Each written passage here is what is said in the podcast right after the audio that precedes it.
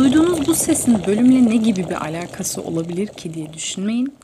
Çünkü tam olarak mutfaktan gelen bu sesi duyduğumda ve koşarak ocağın altını kapattıktan sonra çekeceğim ilk podcast bölümün konusu aslında aklımda belirmişti. Nasıl mı? Kısa bir introdan sonra başlayalım o zaman.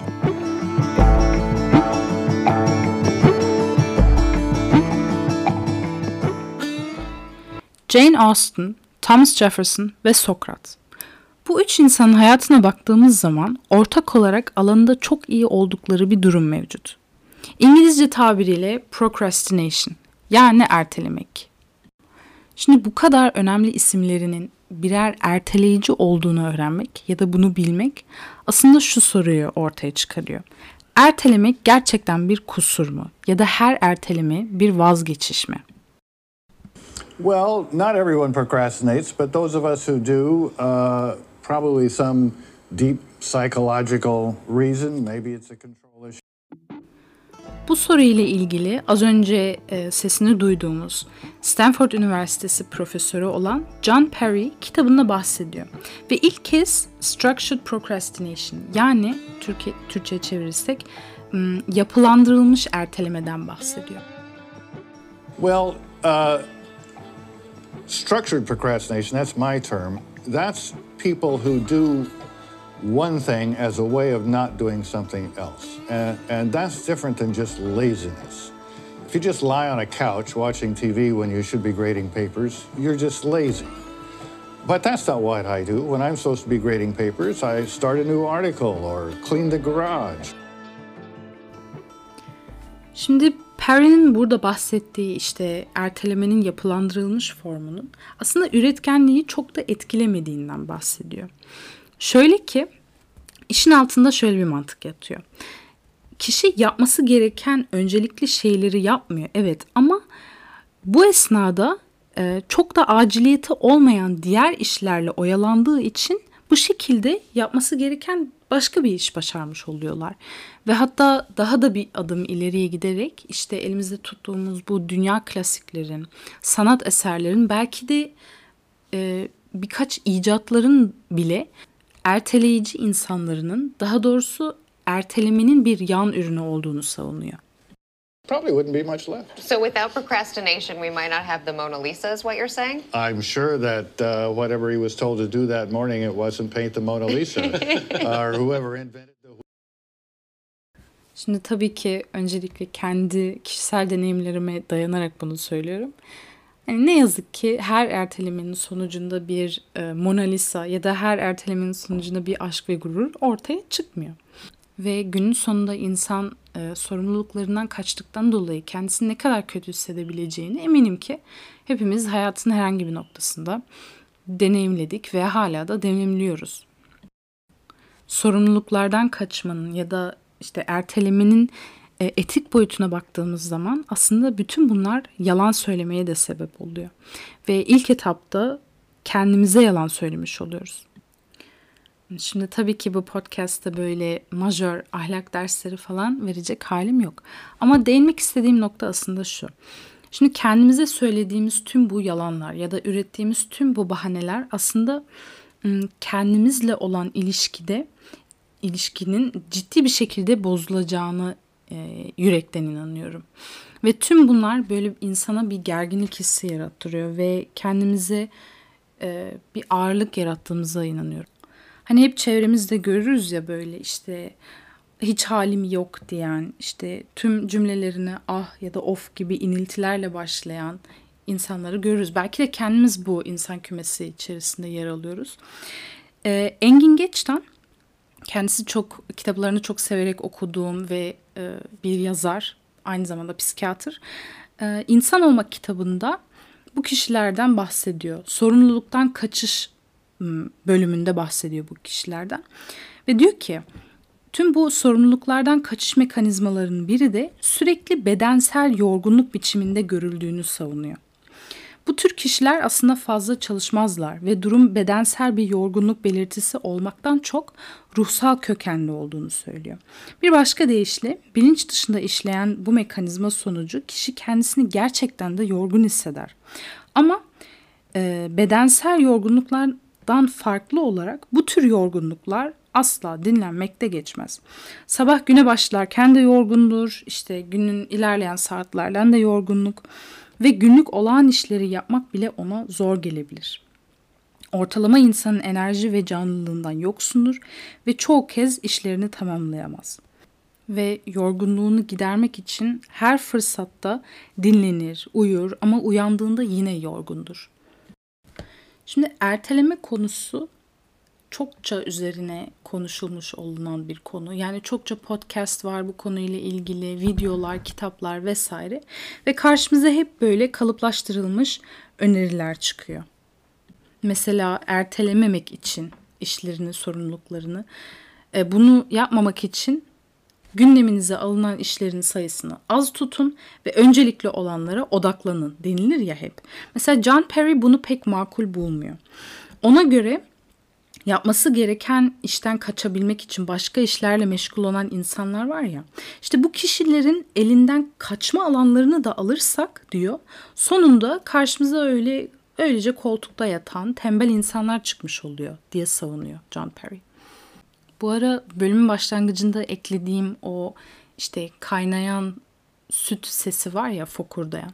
Onu eklememin sebebi aslında şu. İşte sabah e, kalktığımda benim için olmazsa olmazı olan kahvemi hazırlamak için işte süt koydum ocağa. Sonra fark ettim ki bu süt taşlı taşacak. Birden harekete geçip e, koşarak mutfağa gittim. İşte durumu kontrol altına aldım falan. Şimdi bu bana şunu düşündürdü. Yani aslında harekete geçmek zorunda olduğumuzu düşündüğümüz pek çok anda e, harekete geçebilmek için bir ihtiyaç hissetmemiz gerekiyordur. İşte ocakta kaynayan bir yemek varsa taşmasın diye koşarak mutfağa yöneliriz. Ya da işte elimiz kirlenir, elimizi yıkarız. Dışarı çıktığımızda pandemi var diye maske takarız vesaire vesaire.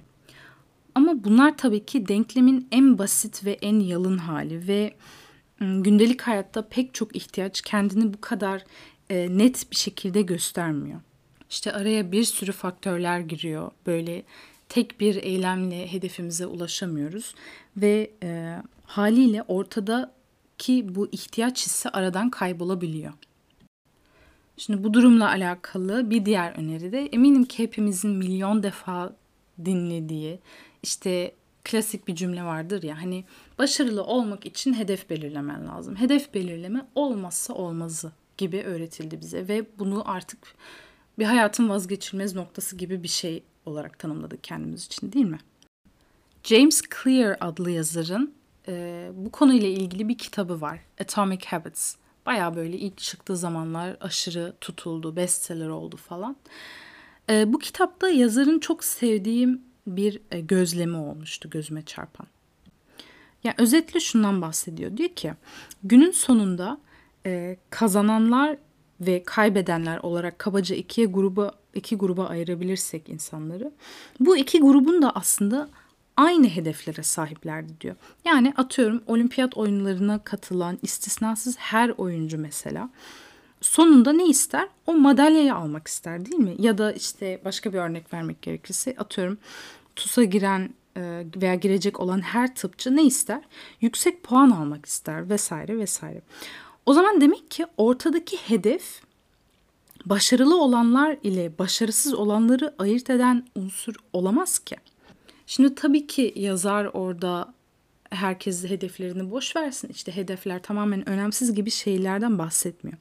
Ama dedi, demek istediği şey şu aslında. Yani hedefler aslında sadece bir yol haritası. Hani bakmamız gereken yön neresi, lokasyon nereye doğru gidiyor e, sorusunun cevabı olabilir. Ama bundan fazlası değildir ve ben de buna katılıyorum. Diyor ki kitabında hedefler elde etmek istediğimiz sonuçlardır. E, sistemler ise o sonuçları bizi götürecek olan süreçtir. Yönümüzü bulmak için hedeflere ihtiyacımız var. Eyvallah. Ama e, gelişmek için sistemlere odaklanmalıyız. Burada sistemden kastettiği şey de e, alışkanlıklar. Çünkü alışkanlıklar James Clear'a göre sadece alışkanlık değildir aslında.